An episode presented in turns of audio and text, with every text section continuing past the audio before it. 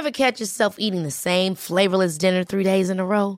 Dreaming of something better? Well, HelloFresh is your guilt-free dream come true, baby. It's me, Keke Palmer. Let's wake up those taste buds with hot, juicy pecan-crusted chicken or garlic butter shrimp scampi. Mm. Hello Fresh. Stop dreaming of all the delicious possibilities and dig in at HelloFresh.com. Let's get this dinner party started. Hey, it's Ryan Reynolds, and I'm here with Keith, co star of my upcoming film, If, only in theaters, May 17th. Do you want to tell people the big news? All right, I'll do it. Sign up now and you'll get unlimited for $15 a month and six months of Paramount Plus Essential Plan on us. Mintmobile.com slash switch. Upfront payment of $45 equivalent to $15 per month. Unlimited over 40 gigabytes per month. Face lower speeds. Videos at 480p. Active Mint customers by 531.24 get six months of Paramount Plus Essential Plan. Auto renews after six months. Offer ends May 31st, 2024. Separate Paramount Plus registration required. Terms and conditions apply if rated PG. There's never been a faster or easier way to start your weight loss journey than with PlushCare. PlushCare accepts most insurance plans and gives you online access to board-certified physicians who can prescribe FDA-approved weight loss medications like Wegovy and Zepbound for those who qualify. Take charge of your health and speak with a board-certified physician about a weight loss plan that's right for you. Get started today at plushcare.com slash weight loss. That's plushcare.com slash weight loss. plushcare.com slash weight loss.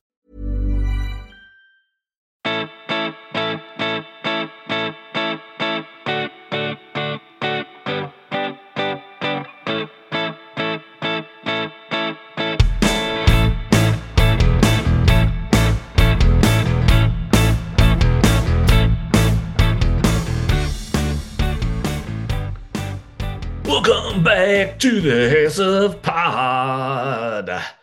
Thank you for joining us today. My name is Kaveh. I think I'm pronouncing that correctly. Thanks for coming to listen to this fun little medical podcast. Today, joining me are actual humans, not just me. Not just me, baby. I have actual humans here joining me to talk. Yes. First, returning fan favorite, Ryan Marino. Dr. Marino, hey, bud. Hey, how's How it going? I'm glad to be back. I'm good. It's good to see you. It's good to see you, Good to bud. see you. Good to see you. What does your shirt say? Can I see it? it? says this car touched fentanyl. And it's a cop car on fire. Oh my God, that's amazing. that's awesome. All right. Another returning fan favorite, Dr. Jeremy Faust. Buddy, Hello. Can I call Hi. you Jeremy? Can I call you Jeremy? I think we've reached that that phase. Yeah. Can I call you Jur? No. Hey, No. how are you doing, buddy? I'm great. How are you? It's good to see you too, man. It's good to see you. I miss you. I like it when you when you come to visit me in San Francisco. I know you're not visiting me, but when you come to San Francisco, it's always a nice little joy when you're here and I get to see you. Absolutely. I hope I hope that happens again soon, buddy. And for the first time joining us on the show, we have Dr. Lauren Westafer. Am I saying it correctly? Westafer. That is correct. Nice to be here. Um, and you are also an emergency room doctor, like these two guys are. Yeah, well, I don't know if I'm like them, but yes, I'm also an, an ER doctor. Yeah, you don't want to be. no too one soon. is like Lauren Westafer. Allow me to say that. Jeremy. I'm Jeremy and I'm done speaking. know your role, man. Um, Lauren, since it's your first time on the show, um, can you tell us a little bit about yourself? Can you give me the the one liner for our our uh, listeners joining us today who haven't heard you before or, or don't know yet who you are? Can you tell us a little bit about yourself? Sure. Lauren, I use she, her pronouns. I'm an ER doc in Western Mass, and there is a slight uh, remnant from my uh, my childhood, which was all spent in the South. So don't be confused. This is not a Massachusetts accent. Uh, and I podcast with Jeremy in my non-existent free time. Podcast. Nobody listens to those. What are you guys doing? What are you guys What are you guys thinking? You guys should be doing YouTube, like Ryan. Ryan, uh, what's going on with the YouTube channel? Um, just started it, so stay tuned for more if you're interested. I don't I don't know what else to say right now. Where Where can people find it? Oh, YouTube slash Ryan R Y A N M D. Oh my God, I can't wait. You, you did the Ryan MD. Hmm? You took Mhm. you, you stole my idea. No one had ever thought of doing their first name MD until Kaveh Yeah. MD. It's very Now- creative. Yeah, well, thank you. Uh, So- YouTube is the world's second largest search engine. You know that? Oh well, no, that makes sense. I actually listen to a lot of Yeah. music at work through YouTube.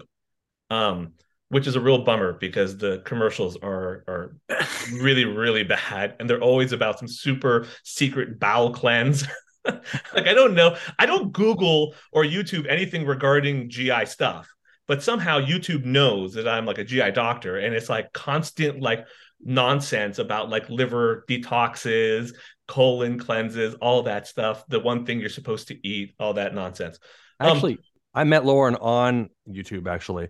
Just kidding. That's really stupid. Nobody would ever meet on YouTube. We actually met on Twitter. Yeah, that's where all the cool kids meet. That's where I met you guys. uh, it's probably the algorithm just recognizing you're watching Andrew Tate videos all day. Well, I do do that. I'm not going to lie. He is tremendously funny. I mean, like if you look at him in the right light, like like prison prison lighting. Yeah, exactly. If you just watch every video knowing that he's in prison right now, it makes it a lot more tolerable. um, well, I joy I had you guys come to join me because we're going to talk about ER stuff. Um, and you guys are all ER doctors, and this has been an interesting week for emergency medicine in general. Um, so I guess we'll get to it. But a big part of that, what makes it interesting, is uh, something called Match Day. Match Day. Now, Lauren, can you explain? By the way, I'm sorry, I'm calling you by your first name. I hope that's okay. Okay. Totally fine. She gave me a thumbs up to the listening audience at home. Um, so, can you explain to what to people who may not know what Match Day is? Yeah, so it's a big celebration, maybe a disappointment, but it's the day where you find out where you are or are not going for residency. And it's really a week. It starts with sort of Monday, you figure out did you match somewhere or not? And programs figure out did they match all of their residency slots or not. Uh, and then on the Friday of that week, you figure out where you're going. So for me, I wanted to do emergency medicine. And so on Monday, I got this cruel, kind of cruel email that said, Hey, congrats, you've matched. And so I was like, Yes, I'm going to be an ER doctor. But for somebody who wants to be a surgeon or an anesthesiologist or a pediatrician, they find out, okay, yes, this is in my future. And some people find out, okay, I did not match. So now I have to figure out how I'm still going to be a doctor because for most places you have to be go through a residency to get training to really sort of uh, capitalize on that several hundred thousand dollar training that you underwent in medical school to actually practice as a physician. Uh, and so you find out that you're going to do that and this all goes back to like February where you rank which programs you want. And so on match day, you find out, okay, uh, I am going to that program. So I ranked uh, Baystate, where I am currently a uh, practicing ER doc, as number one on my residency sort of match list. It was where I wanted to go. And then I ranked like six other places. And then on match day, I found out, okay, that is where I'm going to go. But it's only because they ranked me well enough. Otherwise, I might have gone somewhere else. There's this very complex algorithm I don't know, has to do with statistics and computers and various algorithms that figure out are you going. So match day is where you figure out are you going to be that type of doctor that you wanted to be? Where are you going to go? Where are you going to set up your brand new life? Uh, and then also where programs figure out uh, who they are getting because it's sort of opaque up until that time. Jeremy, you've you've talked about match day itself. How do you feel it works overall? So match day, I think again, it's an amazing kind of moment, just catharsis. Uh, this process starts, you know, the medical students apply and then they get interviews. And then if you got an interview at a, at a hospital, then you're allowed to rank them, they're allowed to rank you. And then it all goes into this big computer and then it spits out this like match. Um, and I actually think that the system is probably overall the best system that you could imagine uh, for the problem at hand, which is that you have thousands of people, tens of thousands of people, hos- ten, thousands of hospitals, uh, various con- considerations. Like it's not like oh we have 100 people who we accepted and we're going to choose you know and maybe 10 will say yes. It's like it would never work like the old fashioned sort of application way. Um, so it sort of spits out one answer. And oh, it's been refined over the years. Back in the day it was done a little differently. In the 90s they changed it to be very um, it's it's a it actually favors the students in a, in a, in a way uh, in the sense that if you actually you know when you give students like the the uh, the advice is rank the place you want to go the most the algorithm will actually mm. favor you. There's like no like there's no like oh well that's a reach for me so i should rank like this place that i know wants me higher but i'm not as excited mm-hmm. about. It's actually great because the algorithm clearly clearly uh, favors the, the, the applicant the student which is great. Um so i think it's a great system. I agree with lauren With, she used the word opaque. Um, the, the opaque part is you know that you can list a place that interviewed you. But from there, it's like you don't really know, like, oh, how high am I on their list? Uh, you're not allowed to tell a place like you're my number one, or they're not allowed to tell you like where you stack up. And so you could literally like not know whether you're gonna get in your top rank choice or like not match at all or get your 15th choice until you open that envelope. Yeah, yeah. So Ryan, you know, I'm sure our listeners who are in medicine or doctors remember very well their emotions during match day or that week, really, but especially on that day. But can you, looking back all those years ago for you, so many years when you were matching, very old, very old. Uh, can you think back to what that was like and tell people who may not remember what what that experience was like emotionally? Yeah. So, I mean, I think there are still some criticisms of this whole process, and they're they're probably valid. It's that's way beyond my ability to comprehend kind of computers and statistics and stuff. Um, but yeah, the match day is supposed to be exciting for people. Obviously, some people don't don't match, but that is a, a, small number. And so match day itself is supposed to be like a celebration. And I mean, I remember my match day experience was the the whole class gets called into a big auditorium and you get called up to a stage one by one to open an envelope that that tells you where you matched and where you're going. Um, and so I mean, I think for most people that that's very exciting and it is kind of a, a fun, cool tradition um, up until this year, maybe.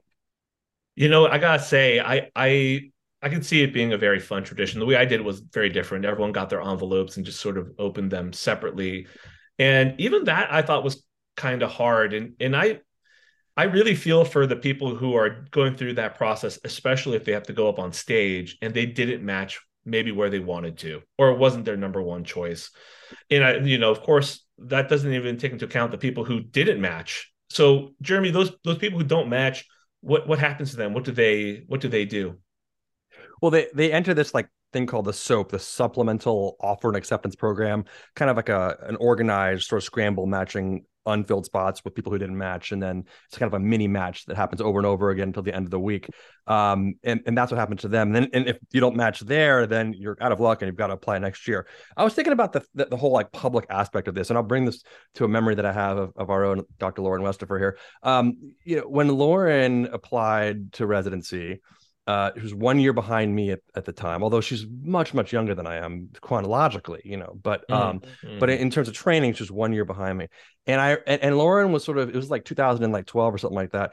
Uh, so, right. Or 13. And so Lauren, 13, 13, 13 yeah. yeah. Her, her match day was like sort of followed on Twitter as like an event because people knew who Lauren was because she had a blog. It sort of was like a Twitter, uh, it's kind of kind of known entity, rock star, you know. And so, Lauren, did you feel like pressure? Like, oh my god, it's like not just going on stage with an envelope; it's like being on Twitter with thousands of people wanting to know like where I'm going to residency.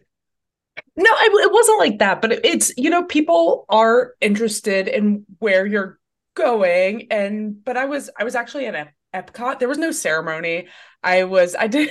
I didn't go to a ceremony in my med school. I'd been doing aways all around. So I was actually in line for rides at Epcot when when I got my emails. A yeah, little different. That's, a, that's the way to but do I think it. Like I think now like people like you know there's like this performative aspect of like I matched the, the t-shirt they fill it in and they little little board like that I have my kid like I'm going to pre-K and like there says I'm going to Emory for anesthesia you know like it's very public now and I feel really bad for people who like sort of get to that stage and then like Monday find out like uh-oh uh it's not so simple right right I I just want to take a quick moment. If you're listening to this podcast and you didn't match, if you had to scramble for position, or if it wasn't your top spot, um, and you see all these photos online of people celebrating getting into their their dream location, I want you to know that really at the end of the day, it doesn't matter. You're going to be. I know it sucks. I know. I know how much it sucks. I know how much it hurts.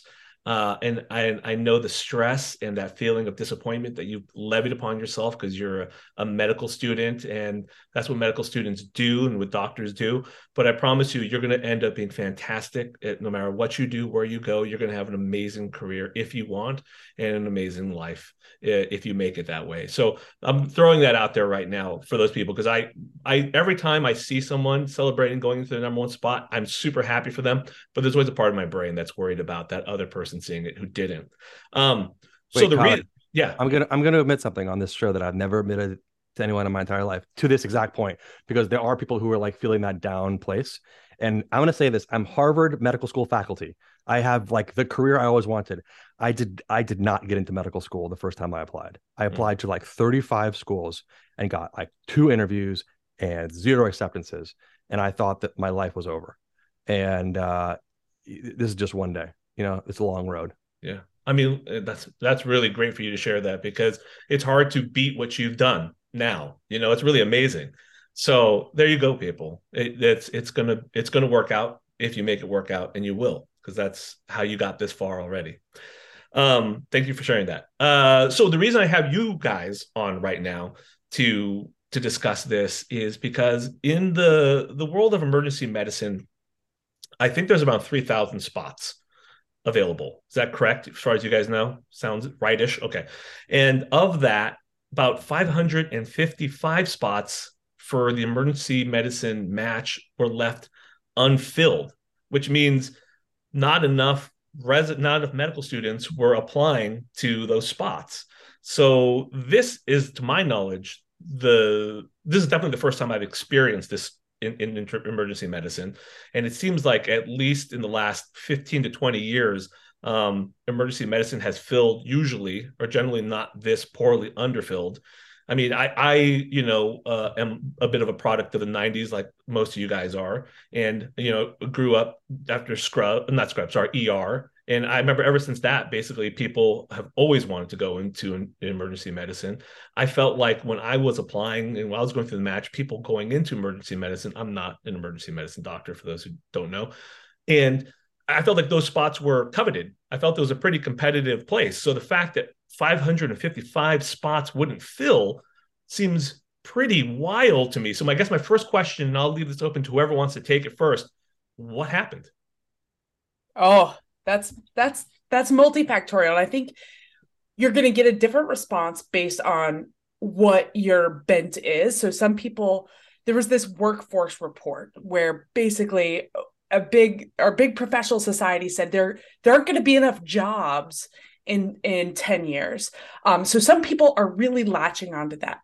Some people, there's also there are a bunch of these big sort of firms out to make money that basically hire doctors and want to minimize cost and reimbursement and uh, run these places. And it's all about like metrics that aren't really about the quality of care you deliver to patients. Um, i've never worked for one so I, I don't really know but that's about the gist. And so some people swear it's that.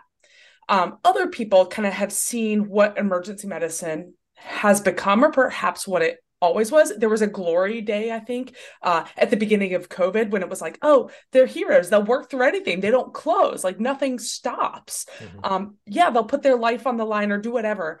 Um, but that was very short lived. And and people that then rotated saw, oh, when the hospital's full, you see patients in the waiting room, and people wait for six hours, eight hours a day. Oh, people can't get into their PCP. So you do primary care. It's not all this glory, whatever. Mm-hmm. So I think the answer, and then another group will say, well, it's because the people that run the residency slots that determine how many spots there are, that has exploded. So there are 3,000 positions now, roughly. But when Jeremy and I were matching 10 years ago, it was much less. It was in the thousand range, 1500, 1800. So in 2015, there were like 1800 spots. Now there's over 3,000. It's because a lot of these for profit corporate medical groups have opened residencies. So I think it's probably a combination of all of those. But who you talk to, we'll see where everyone else lands on this, you know, may may highlight one of them. Ryan, what do you say? It, I think an important important point that you brought up there is not only are these private equity investing groups um, who I mean, this is very much like the ugly side of the corporatization of medicine. It's all about kind of throughput profits, that thing, not about anyone having good outcomes or enjoying their job. Those groups have also been the ones who have pushed for the opening of tons of residencies over the past few years. And so have kind of oversaturated the market. And I don't know if this is something that anyone is able to confirm, but the suspicion is that one of the reasons they've been doing this is to increase the number of graduating and practicing ER doctors so that they can pay them less because there is too much supply and lower demand. And so at the same time, I mean, they're cutting hours in the emergency departments that they run across the country while increasing the number of doctors who are fighting for those spots. Another win for capitalism. Fantastic. Jeremy, what say you? Yeah. So one thing I'll say is that the 555 open slots was as of Monday. So we don't know how many of those got filled by this secondary process, the, the mini scramble, the SOAP process, whatever you want to call it. Um, I, have heard that a lot of them were filled, which is which is good news. But I still think that the fact that that even number that even happened is just is is a real uh, bellwether, you know, kind of canary in the coal mine for what's going on because it used to be like no, they're they're the spots are full. And so I think what's happened is there's so many programs with so little track record that people like aren't even applying to a bunch of places because why would they? It's like, oh, here's some program that's been around for two years, could be on probation in a year from now, for all we know. Do they really have a history of like education? Do they really have a commitment to anything other than doing what Ryan just suggested, which is like churning out, you know, cheap labor in the short term and cheaper labor in the long term? Um, and so I think that there it, we'll see how many of these slots are filled, and I, I suspect a lot of them will be, uh, which will just lead to the another kind of another angle, which I don't think I've heard a lot of people say, which is that this reflects the fact that like no one understands emergency medicine residencies as a whole right now because like lauren said like the spots have doubled. Like there's just like these are n- not known quantities. And so like why are you going to apply to some new program in the middle of nowhere uh, that may or may not be able to train you that may or may not be able to fill a job afterwards? So i think that um, the, story is not quite yet to be written but what i think is absolutely terrifying is that when you looked at the the programs that were not filled on monday as of monday it wasn't necessarily just those those those groups, those new residencies uh, in the for-profit driven parts of the system. You had like Henry Ford Hospital in Detroit, like not fill its spots. You had Jefferson in Philly. You had Duke University, like not having filled their spots in the first round. Like that is bonkers. These are like historically awesome programs. Yeah, yeah, that is. Jeremy, I think I think that's because people, you know, right? People think their name will carry them and and really like last year last like 555 spots is a lot but last year i mean everyone was looking to the match this year and i know our program was thinking about it as well um, because you know we filled last year we filled this year it's it's not a problem here but we were aware that it could be because last year was a big warning sign last year was a big turnaround. 2021 like everyone filled. It was super competitive. 2022 not so much. And so i think people thought like well that may be an outlier. Also our name is so great versus maybe taking a little more effort ranking more people or doing some other things. And like it's not just all sort of about the name let me ask you guys then with all this being said um, and it sounds like a bit of uncertainty in the the field of emergency medicine if you had a, a relative or a friend young friend coming to you saying uh, i applied for surgery. I did not get in um, it, eh, would you say hey consider this these open spots at, at these really some of them are pretty well known places for emergency medicine would you guys say that or would you guys say you know, maybe just try to work it out with surgery and see if you can follow up with something in the soap or something like that. What would you guys what advice would you guys give? Best so, I think I is mean, oh go ahead, Lauren. I want to hear what Lauren has to say. It's better than what I was going to say. No, no, not at all. I mean, I just, you know, I'm I'm I'm outspoken. I can't help myself. Um, but the you got to follow your passion. I think in medicine in this day, the way that it is, you need to follow whatever your passion is. And there can be multiple avenues to get there. I tried to not be a doctor, despite doing a project on hantavirus in the seventh grade and a book report on hepatolenticular degeneration in the fourth grade. Like it, it's it's it, who I am, um, like these like rare diseases and stuff. But I I tried to avoid it, and so I think if somebody really wants to be a surgeon, it's like, well, why do you want to be a surgeon? What is it that's appealing? And for me, I went into med school thinking I wanted to be an orthopedic surgeon, uh, but then I realized that like the operating rooms are super cold and I get cold easily. That just wasn't going to work out. But there were other things that I loved. I loved procedures. And so there might be some of those things where EM might make them happy. In emergency medicine, like it's such an enticing residency because you can be skilled to do anything. You can do some primary care. I do addiction medicine as well. Like you can do hospice and palliative. Like there's so many. You learn about everything, so you can do so much. Mm-hmm. So it might be, well, what what do you want to do with surgery? What's appealing? Um, and you know, you might be an attractive candidate if you get some of that emergency medicine skill base, so you know how to reject all the consults. Just kidding. Um, but you know, I, I think that they might, if they're not going to be happy, like there are a lot of problems in emergency medicine, and so if that's not going to get them to their goal, then like yes, scramble, find a surgical spot if that's what they really want to do. Yeah, I think that's a really important point, and that was kind of what I was going to say, not as well but um, like emergency medicine, the reason we have this issue is because there are some some real problems at play here, and obviously, I mean, the pandemic has kind of highlighted how healthcare in general in this country has a lot of problems. Um, like we talked about boarding, the the long wait times, people not being able to go to other appointments, have have scheduled surgeries, that kind of thing, and coming to the emergency department, and everything is kind of uh, like shit shit runs downhill, I guess would be the the expression to say here. So for people who aren't actually interested in doing emergency medicine, it makes me pause at least to think of them like taking this time to train in something that they didn't want to do anyway mm-hmm. at a mm-hmm. time when we are kind of figuring out how to how to deal with this stuff um that that just seems like a recipe for disaster. L- let me ask you this um you know Lauren had kind of touched on it but you are a specialist you're you know you you study toxicology.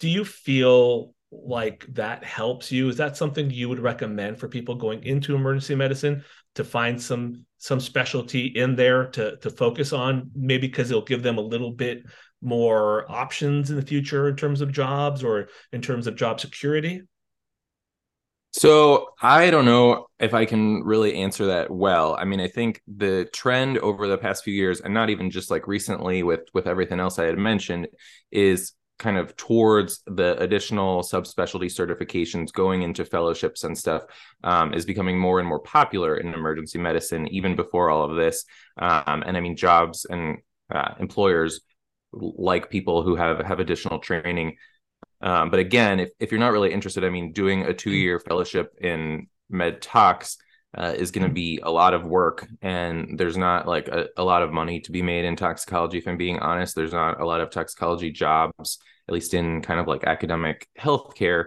Um, and I mean, it I like it. It gives me something else to do. I think that having that kind of additional area of training, expertise, whatever, does help you in your career overall. Um, and I, I also do addiction medicine and so it, it does help kind of balance it out. But again if it's not what you want to do if you're not really passionate about it doing all that training for kind of doing a, a hobby career yeah. might might not lead to the best best physicians.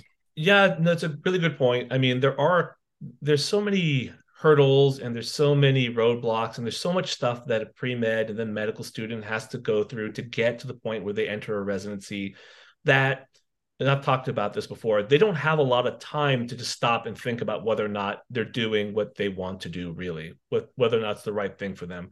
It's just such a linear path for most of us that we just have to keep like putting our head down and breaking through brick wall after brick wall until we get to where we're going. That, you know, most people, if they stop, it, they're afraid at least if they stop and look around and think, Am I doing what I really want to do? They'll sink and they'll never get to where they want to be. Um, maybe this is one of those moments for people in those situations where they need to think about what they really want to do um, when they're doing the match. I think that's probably, I mean, it's probably a little too late by that point, but it, it, almost seems like we need to have more checks along the way for people to stop and think about what they want to do. Oh, I should mention to our listeners, uh, Lauren had to drop off. We didn't just like shut off her mic in case you guys are wondering. Um, and that's um, actually, can I just say like that's yeah. that's Lauren just came off a night shift. You know, she's a attending physician faculty at Bay State Medical Center. Uh, she does night shifts. You know, like the the momentum to like do medicine is one thing, and then there's also this whole idea of like we romanticize like really hard parts of this job that aren't so sustainable. Like you know, I do occasional nights. Lauren does a lot of nights, but like you have to decide if like that's something you're willing to do in the long term, like to make the choices. Like your your earlier question, like what would you tell someone applying? And it's like yeah. my answer to that is actually a little bit different. It's like my I ask people what what kind of problems do you like to solve? Really, because people say, oh, procedures or this or that, but really it's like, what kind of problems do you like to solve? And if you like to solve like I, I think emergency medicine is a cognitive discipline. Like it's a certain kind of problem you're trying to solve. Like picking out the sick patients is not hard when they're crashing.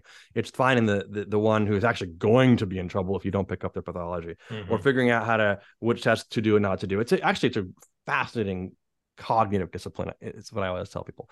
Um, but yeah um, but there are sacrifices. And i think that people along the way like you said kaveh don't think about it because they're propelled by this sort of momentum of of ambition or by interest. And mm-hmm, um, mm-hmm. i wish there was a way that we could actually like get people to stop and like think about wait a minute how i feel when i'm 25 really how am i going to feel when i'm 40 50 or 60 it's right, hard to right. do that.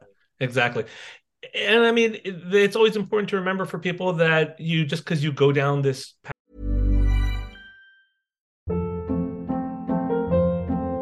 Hold up. What was that? Boring. No flavor. That was as bad as those leftovers you ate all week. Keke Palmer here, and it's time to say hello to something fresh and guilt-free. Hello Fresh. Jazz up dinner with pecan-crusted chicken or garlic butter shrimp scampi. Now that's music to my mouth. Hello Fresh. Let's get this dinner party started. Discover all the delicious possibilities at HelloFresh.com.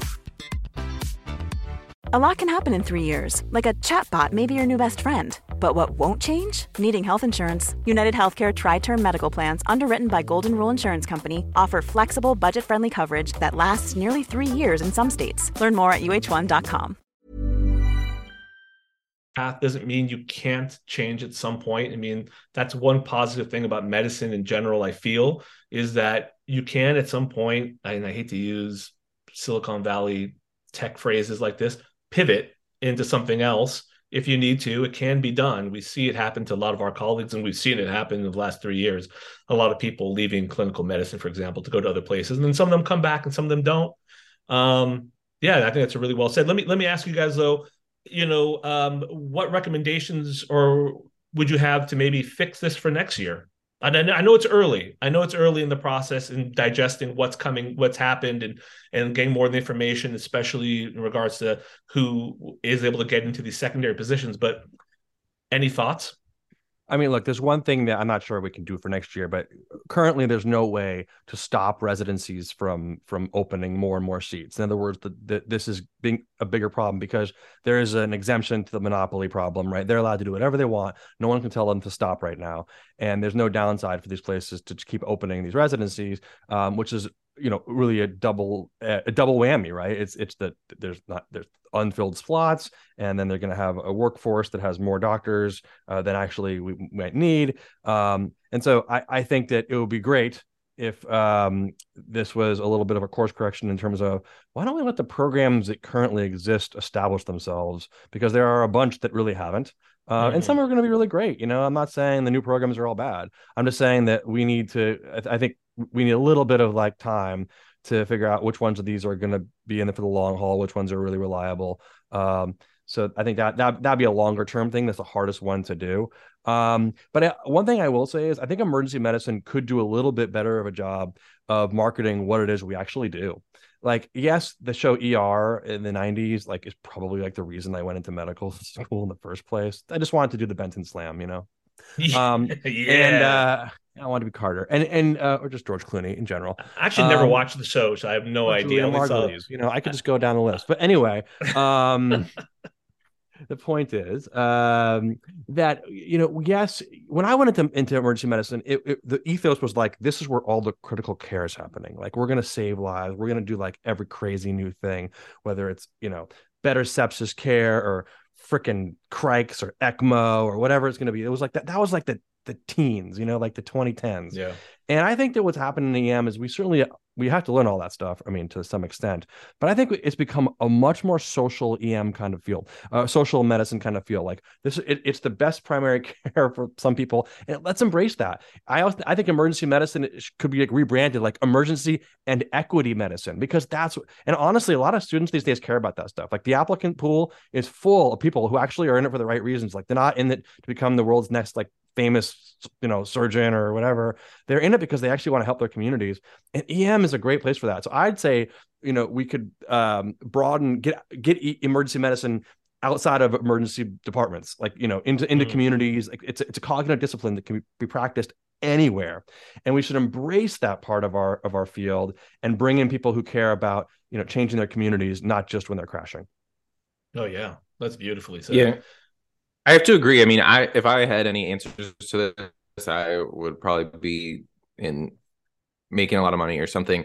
Um, but like the first thing that came came to mind is, is exactly what Jeremy said. Like we have too many spots. Um, some of these programs, I mean, maybe we should consider whether they actually should exist anymore, um, and kind of work work with what we have. But to the other thing, I mean, not to have sounded super negative earlier about problems with the healthcare system in America, I think it is really cool. One of the my favorite things about my job is that I can be people's primary care provider. I can work with things like homelessness, addiction, all of these things that are kind of really there's nowhere else in healthcare for for people to go a lot of the time um and i mean i derive a lot of pleasure from that that gives me a lot of work satisfaction too. So even though i guess those are like systemic issues being able to do something about it and kind of being the one who's there is a really cool thing. And i think that that is the future of emergency medicine is going to be expanding our scope. It's not just going to be um like acute emergencies uh, but a lot of a lot of other kind of like l- less acute acute type of presentations as well um, and the social medicine, the the equity, all of that stuff as well is going to be a big thing. But if people are interested, also just telling people what we do. I mean, emergency medicine isn't just ER docs. I mean, dealing with like gunshot wounds and, broken bones and stuff. Um, I mean, there's so much more all of the different kind of subspecialties like i do med tox so i mean i can do inpatient medicine i can do outpatient medicine um, you can work for a poison center you can work for a pharmaceutical company all of this stuff and there's so many other things ultrasound sports medicine you name it. Yeah but so there's so much more to it and people like if you have a passion if you have a hobby i mean you can also get paid to do a lot of this stuff. And like i don't think people realize that i mean it sounds rough to say that i, I also worked an overnight shift last night. It was very busy for st patrick's day but i mean mm-hmm. my my tuesday morning is like a saturday. I i can go mm-hmm. do my grocery shopping when nobody else is out um, so shift work may not be for everybody, but it is also kind of a perk in its own right.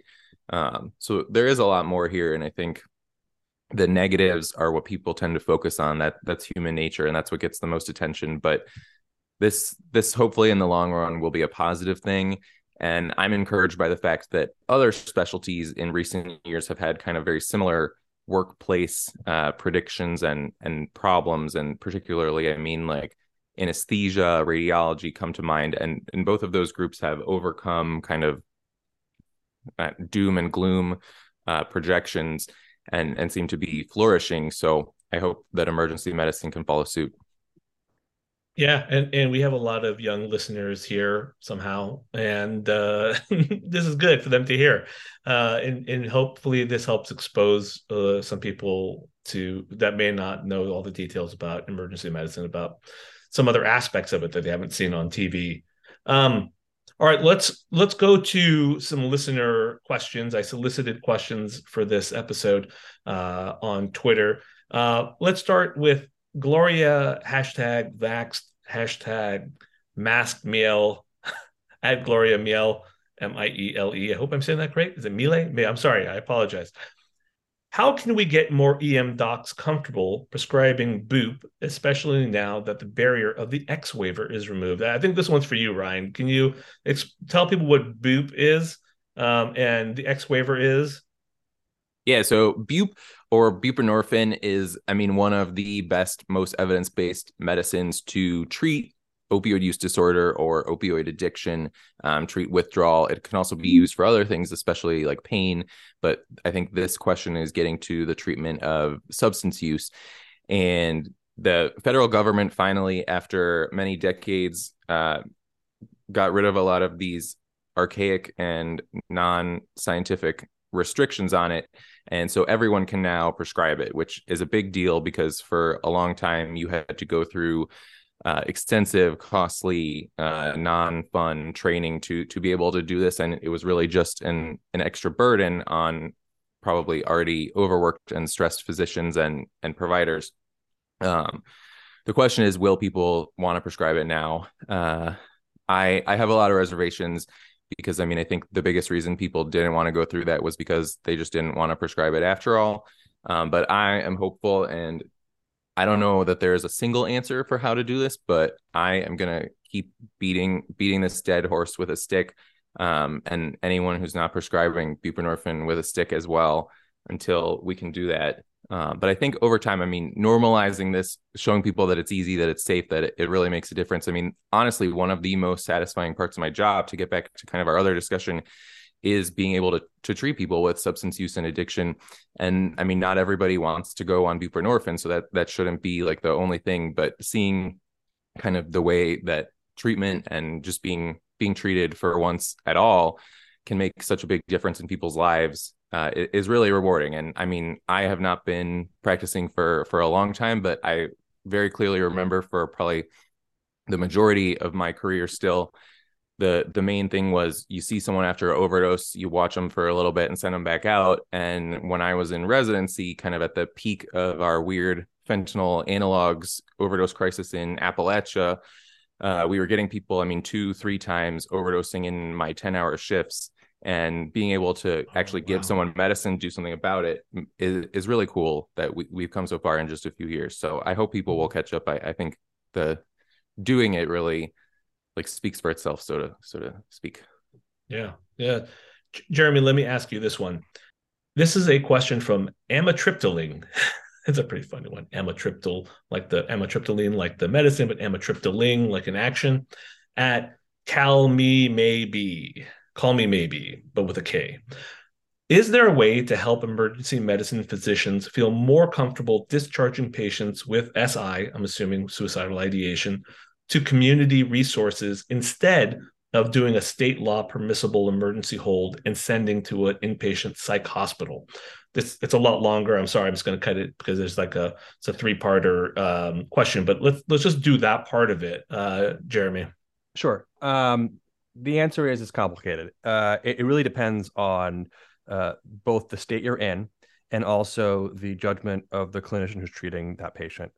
Um, if if a patient is really deemed to be a threat to themselves and possibly others, uh, the inpatient level of care is what's required, and most all states, you know, allow um, treating clinicians to to make that determination, um, and even if it's not what the patient you know really wants at that moment. Um, the the question, but there is some gray area, and there's certainly been a lot of study about like which patients who come to the ER with suicidal thoughts are safe to actually send home to outpatient resources as the question asks because not every single patient who comes to an emergency department and says something that raises a flag for suicidal thoughts or suicidal ideation as we as we call it um, or intent not every single one of those patients actually um, needs to be admitted to an inpatient level of care either um, uh, against their will or in, in accordance to their will uh, some don't and there's been a lot of research on that and and the the literature is pretty clear on this which is that we do we in the er do a pretty good job of sorting out sorting that out. It's very, very unusual that we discharge somebody who um, who then in, a, in, the short term uh, has like a suicidal event and they complete suicide. We're we're pretty good at that, um, both w- alone and also in conjunction with our psychiatric uh, specialty colleagues at times. Um, but I think that it could be it would be nice if uh, we didn't have to do as many, uh, if there was some sort of nuance or gray area that it was like something, and there are like what we call partial programs. These are like, well, you're going to go every day, but you're not going to be, um, you know, in an inpatient level. Um, there's different resources. So I I think that the real issue is that the continuum of care um, exists, but it's just it's the, the, gradations within the continuum are a little bit uh, too far apart. And mm-hmm. I think that may be what what what, the uh, question is getting at. Yeah, I there was a, a number of questions regarding this um, sent to me when I solicited or something around this about uh, psychiatric management in the emergency room. One of them, somebody sent me uh, an article basically in New Hampshire has been ordered to phase out. So let me pull it up. New Hampshire was ordered to phase out practice of keeping psychiatric patients in emergency rooms where they can be boarded for extended periods until something opens up, like a, a, hospital bed opens up somewhere, as a civil rights issue for that person. Um, which I I could see, I could see it being a problem, but it's also I feel like emergency room doctors are probably placed in a really tough situation a lot because I mean, what options do they have? I'm sure I'm assuming there's a lot of concern for liability that emergency room doctors feel. In fact, I mean, I got I think I love about emergency room doctors is because you guys do such a good job taking care of so many patients all the time, but there are going to be situations where something bad happens to a patient. You send home a patient that's with what seems like reflux, all the tests show reflux or nothing's going on with the heart. Everything you do seems okay but they go home and there is always a chance that something bad could happen to that patient. And there is always i feel like this pressure in that regards for you guys. How much of that do you guys actually feel at this point in your careers? You've been doing it for long enough. Do you still feel it every shift or do some point learn to manage it?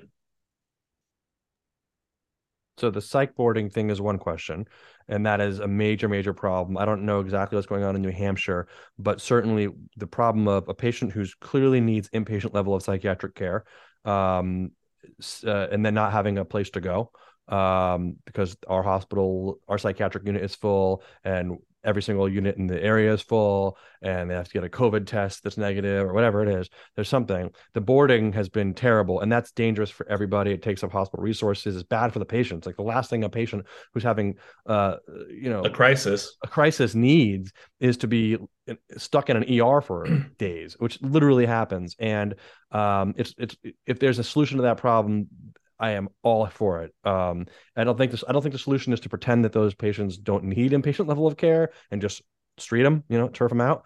But I think that um, it's it's bad for them and bad for everybody um, that they're literally stuck in those ERs. I think that's we got to fix that. Uh, in terms of the other question, I'd love to know what Ryan thinks as well.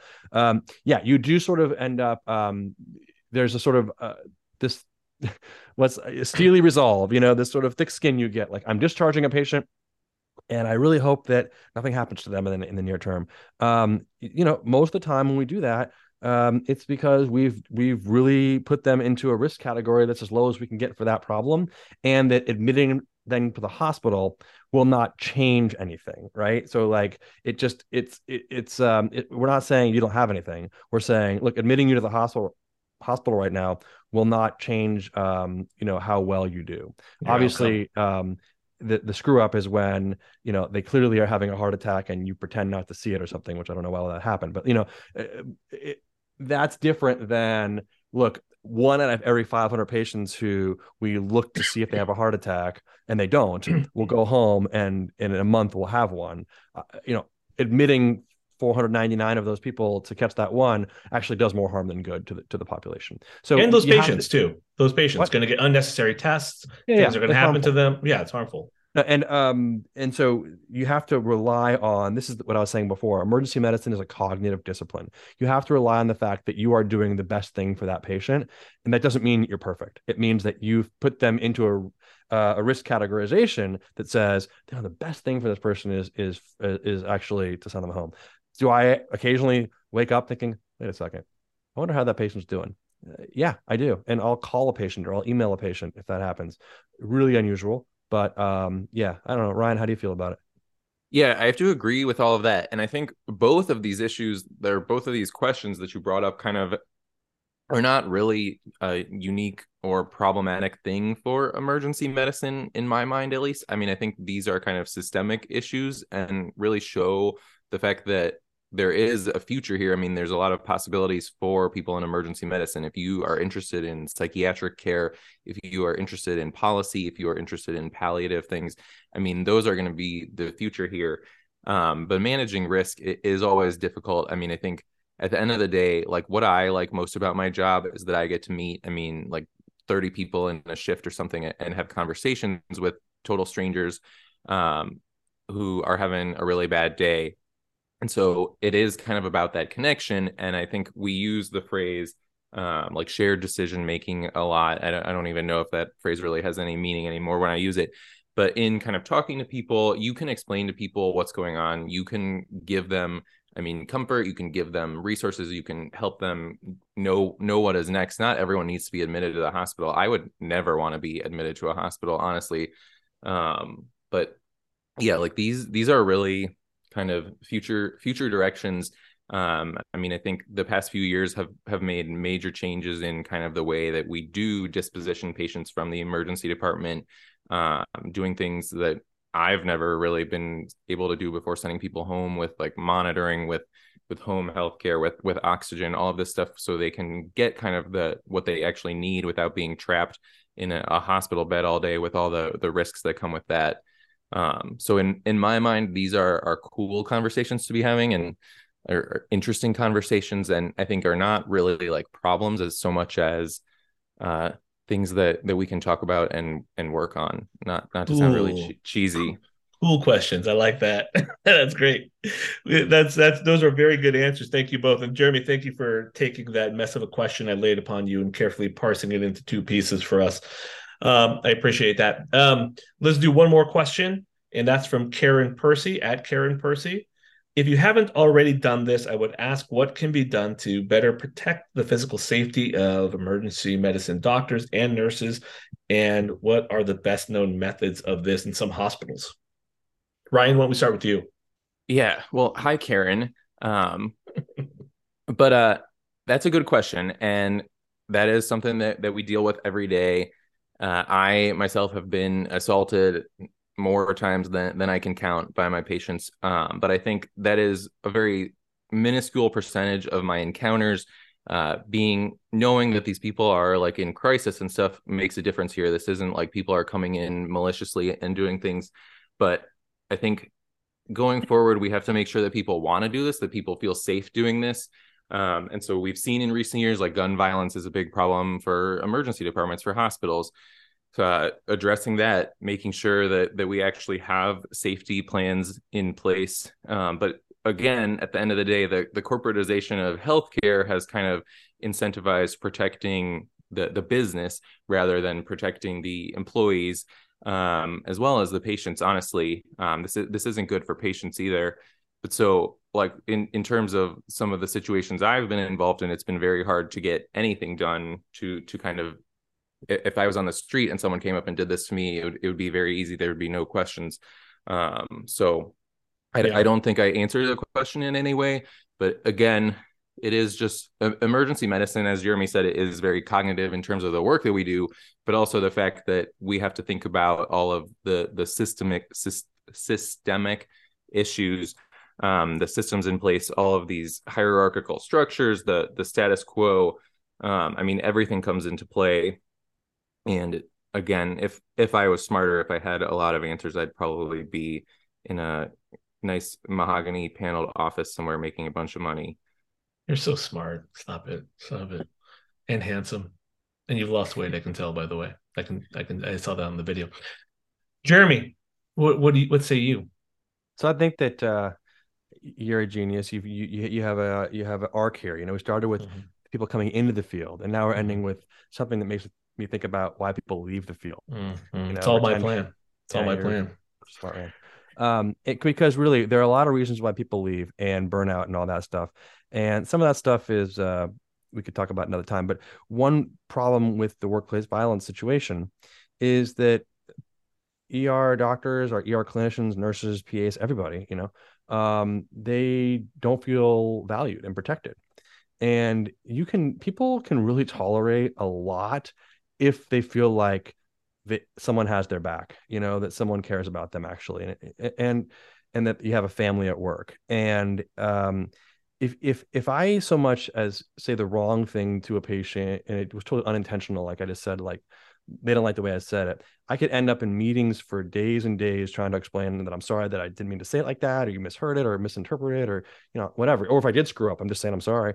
Um, uh, and if I get attacked at work, there's no meeting. The patient doesn't have any consequence. You know they're not going to get arrested or anything like that you know? There's no like uh, in fact if i get attacked the most likely thing is someone's going to say well you should really work on your verbal de-escalation techniques dr faust or uh, gee maybe um you know you should deal with your that's very stressful. Here's a wellness module to do. You know in other words like we're yeah. the victims when we are the victim. And uh right, right. And, and then and then instead of someone feeling like they've got your back you know? Yeah. and i think that that would be that would be a big step in the right direction. Would be the sense of like um that you had the sense that like you're you're valued you're valued. Yeah. Um you know i trained in new york um at elmhurst hospital um those those docs have been around that er for a long long time. And the reason that that's the case actually is leadership. They care. They take care of each other. They look after each other and um, that is what makes that place survive. Um, and i give them all kinds of credit for that. So i think that that would be and look uh, yeah i mean look that's not going to fix gun violence let's be very honest. Um, yeah. but like just a little like incidental thing you know like um, you know yeah the customer is always right but that doesn't mean that there's no um, injury kind of moral injury to the workforce. Absolutely. I'd like to see I'd like to see uh, that accentuated. That's really well said, both of you guys. That's really important. Actually, it's, it's interesting. It brings to mind. I was looking through a chart recently, and I saw a colleague's email interaction with a patient, and I understand how frustrating it can be as a patient. Personally, I I get that. There was this interaction I saw though where the patient was being mean in the email and being a little bit uh, abusive to the the doctor on the other end of the email and the gist of it came down to them being angry about not getting an answer for a problem soon enough. From what I could tell, things were being done in a pretty timely fashion. But what the doctor wrote in response, I thought was pretty brilliant. The doctor wrote back, Hello, yes, I am aware of this. I am working on this, but please be please keep in mind that there is a human person on the other end of this email and you know basically to remind them in a very i thought gentle way like you know these are doctors who are stressed too who are working hard and can get moral injury as along with physical injury in the in, in the workplace too you know and and it's something that you know we there is a hierarchy and there is you know doctors are in a special place but still it doesn't mean that they're impervious to to to injury either physical or emotional. So i thought that was a really um I thought that was a really interesting thing I saw, and I, hope people say that more often if they need to. I think doctors should. Doctors should be able to to say that. Um, okay, thank you for those questions. Those are fantastic questions, uh, and it reminds me that I am now starting to look through the email again. So if you do have topics or questions that you want to to hear on the show or you want addressed, you can email me at hopquestions at gmail.com. If you're on Twitter, you can reach out to me there at the House of Pod. Guys, let's let's get some plugs in. First, I'll thank Lauren uh, who had to run. Uh, thank thank you, Lauren, for for coming on. Uh, Ryan, where can people find you? Um, I guess come check out check me out on YouTube, youtube.com slash at Ryan MD. Um, but I'm also on Twitter at Ryan Marino. I'm gonna watch your YouTube so much, man, in a weird way, just so you know. Um, Jeremy, what about yourself? Uh, Lauren Westafer is at uh, foamcast.org. She is me. We are the same person. Mm-hmm. Um, so you could follow Lauren's podcast there, and I'm still on that podcast a lot of times. And she's also on Twitter. Uh, best place to find me is on my newsletter Substack, insidemedicine.substack.com. I'm also on Twitter at Jeremy Faust. And I just want to say one more thing about emergency medicine, which is that we are still the only field with no prior authorization. So I want to, with all the doom and gloom, you know and if you're a morning person then you can work a morning shift. And if you're a night person you can work the 3 to 11 if you're a night owl you can work the overnights and, and work fewer hours for full time. There are still things in em that i love love love. I love my job. I think it's the most ethical field in the world. I wouldn't change it. I just don't want it to be uh, ruined. We Fantastic. let's Fantastic. get the best people in. Let's get the best people. You guys rock. Read jeremy's uh, substack and please check out Ryan's uh, YouTube channel. Uh, follow us at the House of Pod. And if you haven't already, please rate and review this show at uh, iTunes and uh, tell all your friends while you're at it. Just do that. Uh, thank you guys so much. Thank you. This podcast is not a substitute for professional medical advice, diagnosis, or treatment. Please consult a physician or other qualified healthcare provider for your specific healthcare needs or concerns. The opinions expressed on this podcast do not represent the opinions of our employees. Details in the podcast have been changed so that patient identification is not possible.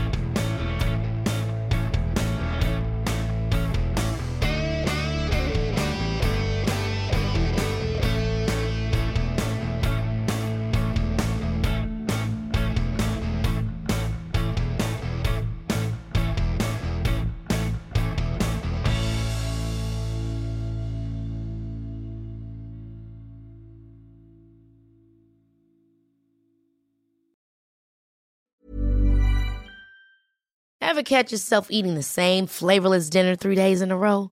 Dreaming of something better? Well, HelloFresh is your guilt free dream come true, baby. It's me, Keke Palmer. Let's wake up those taste buds with hot, juicy pecan crusted chicken or garlic butter shrimp scampi. Mm. Hello Fresh. Stop dreaming of all the delicious possibilities and dig in at HelloFresh.com. Let's get this dinner party started. Even when we're on a budget, we still deserve nice things. Quince is a place to scoop up stunning high end goods for 50 to 80% less than similar brands. They have buttery soft cashmere sweaters starting at $50, luxurious Italian leather bags, and so much more. Plus, Quince only works with factories that use safe, ethical, and responsible manufacturing. Get the high-end goods you'll love without the high price tag with Quince. Go to quince.com/style for free shipping and 365-day returns.